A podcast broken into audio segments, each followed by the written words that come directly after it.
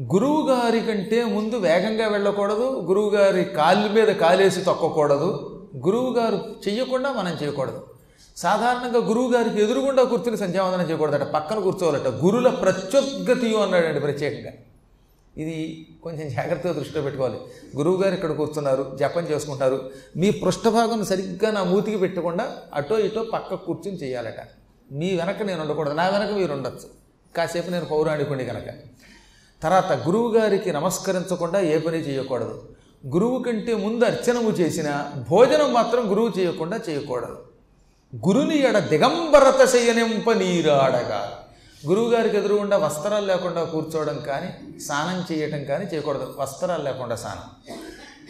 విను పై చీరలేక సుర విప్రుల అర్చన చేయరాదు. భోజనమనరింపరాదు దివసంగునురేయు పురీషమూత్ర సర్జనము కుబేర దక్షిణ దిశాముఖతంతగునాచరింప మర్త్యునకు నిజేచ్ఛ చేయనగు రోగము వందిన ఎప్పుడప్పనుల్.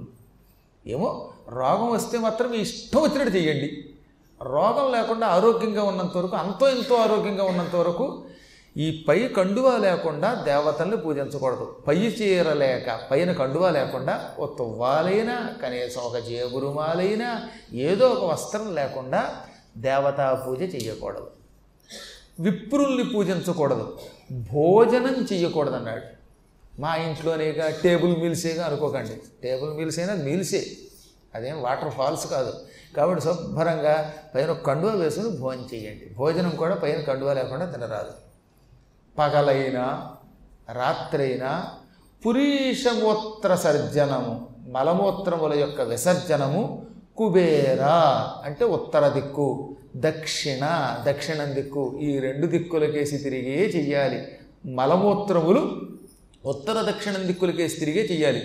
తూర్పుకి తిరిగి కానీ పడమరకి తిరిగి కానీ మలము కానీ మూత్రము కానీ విసర్జిస్తే అటువంటి వాళ్ళు వికలాంగులు అవుతారు వికలాంగులై పుడతారు లేదా వంశంలో అవయవ లోపం ఉన్నవాళ్ళు పుడతారు లేదా చర్మరోగములతో పుడతారట. అందువల్ల ఎట్టి పరిస్థితుల్లో తూర్పు పడమర మలమూత్ర విసర్జనములకు నిషిద్ధము ఉత్తర దక్షిణాలుగా తిరిగి చెయ్యాలి.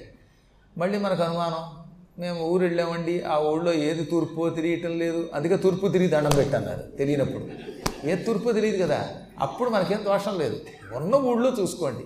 అందుకే వాస్తుశాస్త్రంలో కూడా ఈ లెట్టిన ప్లేట్ కమోడ్ ఉందే అది ఉత్తరం లేక దక్షిణం కేసే ఫిట్ చేసి పెట్టుకోండి అన్నారన్నమాట. అప్పుడు మనకి దోషం లేకుండా ఉంటుంది. ఇక తలతీయట ఇరుగేల తగదు గోకగా. బాగా దురద పెట్టింది. ఇలా అనగానే గ్యారంటీగా దొరద వస్తుంది చూసారా అలా అన్నానని ఆవిడ గోకింది.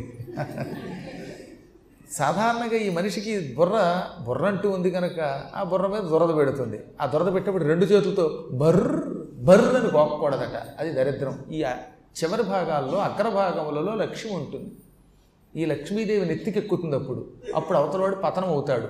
అందుకని ఎంత దొరద వచ్చినా ఈ రెండు చేతులతో బర్రు బర్రని గోక్కకూడదు అందుకని ఏం చేయమన్నారు? ఓ పాకెట్ కోమ్ పెట్టుకోండి పక్కన గోక్కోవడానికి. లేదా ఈ మొండి చేతితో గోక్కోవాలట. అత్యావశ్యక స్థితిలో ఒక్క చేతితో గోక్కోవాలట. మొత్తం మీద రెండు చేతులు ఉపయోగించి బరువు బరువు గోక్కోకూడదు. మీరేం ఏం పడతారో పడండి. నిమిత్తము లేక వమదల తడపదగదు. అనవసరంగా తల తడపకూడదట. పొద్దున్న తలకి చేస్తారు సాయంత్రం తలకి చేస్తారు కొంతమంది అలా చేయకూడదు. చీటికి వాటికి కారణము లేకుండా తల తడపకూడదు.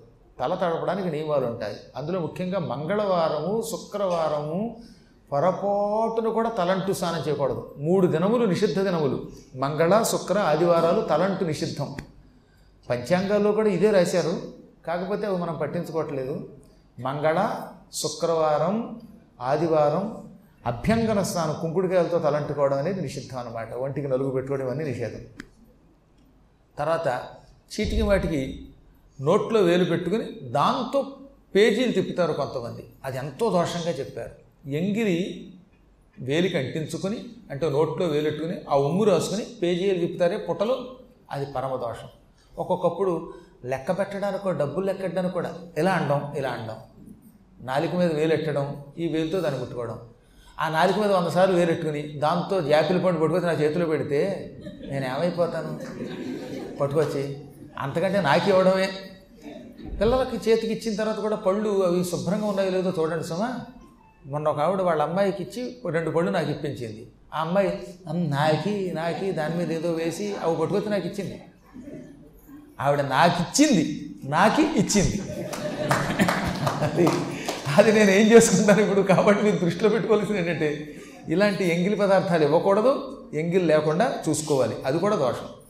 తలనున్న నూనె ఎత్తగదు అంగమున పూయ ఇంకో కొంతమంది చేసే పెద్ద పొరపాటిది చేతిలోకి నూనె పోసుకుని నెత్తికి రాసుకుని ఆ తర్వాత చేతికున్న నూనె కాళ్ళకి రాసుకుంటారు. ఈ తలకి నూనె రాసుకున్నాక చేతులకు వచ్చిన నూనె తగద అంగమున పూయ ఒంటికి రాసుకోకూడదు అవయవాలకు రాసుకోకూడదు వెంటనే కడుక్కోవాలి. ఇది కూడా దోషం అంట. దరిద్ర దేవత లక్షణం అంట. ఇలాంటి వాళ్ళని జ్యేష్ఠాదేవి పట్టుకుంటుంది లక్ష్మీదేవి వదిలిపెడుతుంది. అందువల్ల మంచి ఐదు వందల రూపాయలు ఖర్చు పెట్టి మీరు కేశకాంతి కొనుక్కున్నప్పటికీ ఇంత ఖరీదైన నూనె చేతికి ఉండి ఇది వ్యర్థమైపోతుందని కాళ్ళకి రాసుకుంటే అసలు జీవితం వ్యర్థమైపోతుంది అర్థం వ్యర్థమైపోతుంది.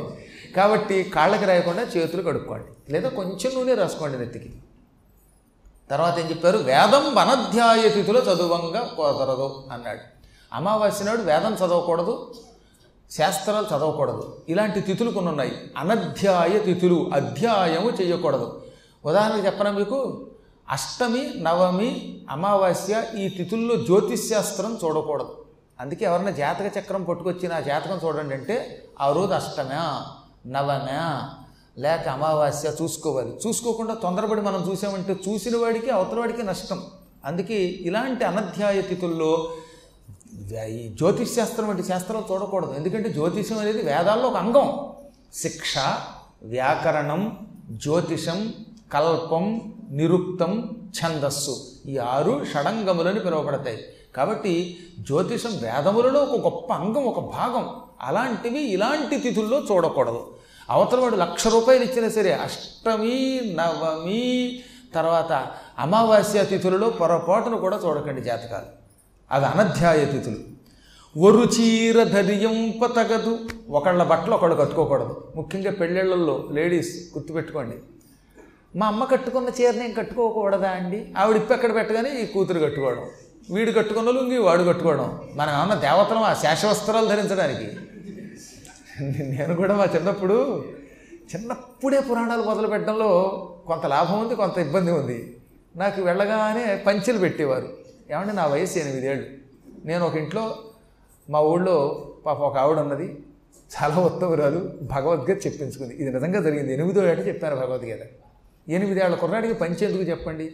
చక్కగా ఓ ఫ్యాంటో లాగో ఓ పావలా ఇస్తే సినిమాకు పోయేవాడిని నేను.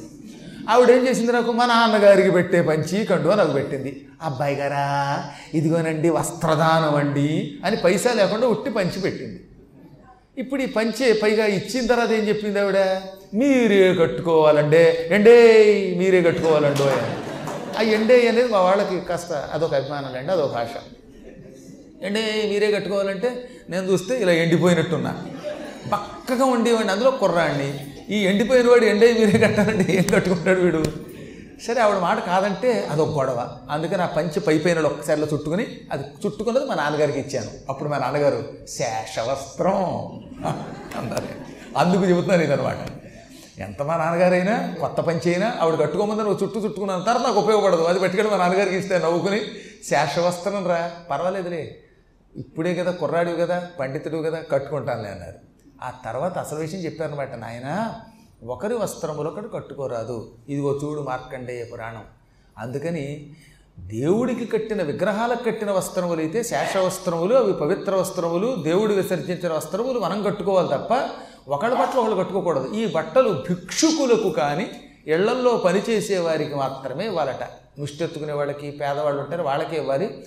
పొరపాటు కూడా ఎంత పదివేల పట్టు చేరైనా సరే వాళ్ళ అమ్మ రెండు సార్లు కట్టి కూతురు కూతురు రెండు సార్లు కట్టి మనవరాలు మనవరాలు మూడు సార్లు కట్టి పక్కా ఇలా కట్టకూడదు. ఎవరి బట్టలు వాళ్ళే కట్టాలి. పొరపాటు కూడా ఒకరి వస్త్రాలు ఒకటి కట్టుకోకండి. లుంగి కానీ పంచి కానీ ఏదైనా సరే. అవి కూడా దరిద్రం చెప్పారు. తగదు అన్యు చెప్పులు తోడుగా. ఒకళ్ళ చెప్పులు ఒకళ్ళు వేసుకోకూడదు. బాత్రూమ్ చెప్పులని ఇంట్లో పెడతాడు. ఏ అమ్మ అదే నాన్న అదే కొడుకు అదే ఇంటికి వచ్చిన అతిథులు అదే. అందరూ ఈ చెప్పులు వేసుకుంటే ఆ చెప్పులు చప్పున మనల్ని నరకానికి పట్టుకుపోతాయి.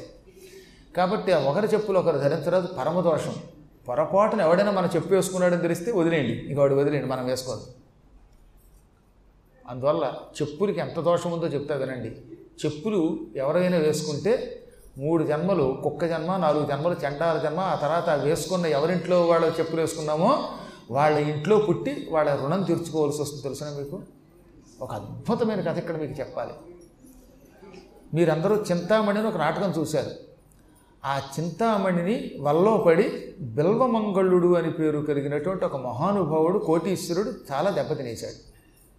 ఆ తర్వాత ఆయన వైరాగ్యం పొంది ఆ మహాతపస్సు చేసి కృష్ణ పరమాత్మ మీద స్తోత్రం రాశాడు. తెలుసుగా మీకు? ఆ బిల్వమంగళుడిని లీలాసుకుడు అంటారు. కృష్ణ కర్ణామృతం రాసింది ఎవరు అనుకుంటున్నారు ఈ బిల్వమంగళుడే. చింతామణి వల్లో మొదట్లో పడి ఆ తర్వాత గొప్ప జ్ఞాని అయి అందుకే ఆయన ప్రారంభంలో ఏమన్నాడు తెలుసా? చింతామణిరు జయతి సోమగిరిర్ గురురుమే. నాకు గురువైన చింతామణికి జయము కలుగ్గాక అని చింతామణితో ఎత్తుకున్నాడండి ఆయన. స్తోత్రం కృష్ణకర్ణామృతం. ఎన్ని శ్లోకాలు రాశాడండి చింతామణి మీద.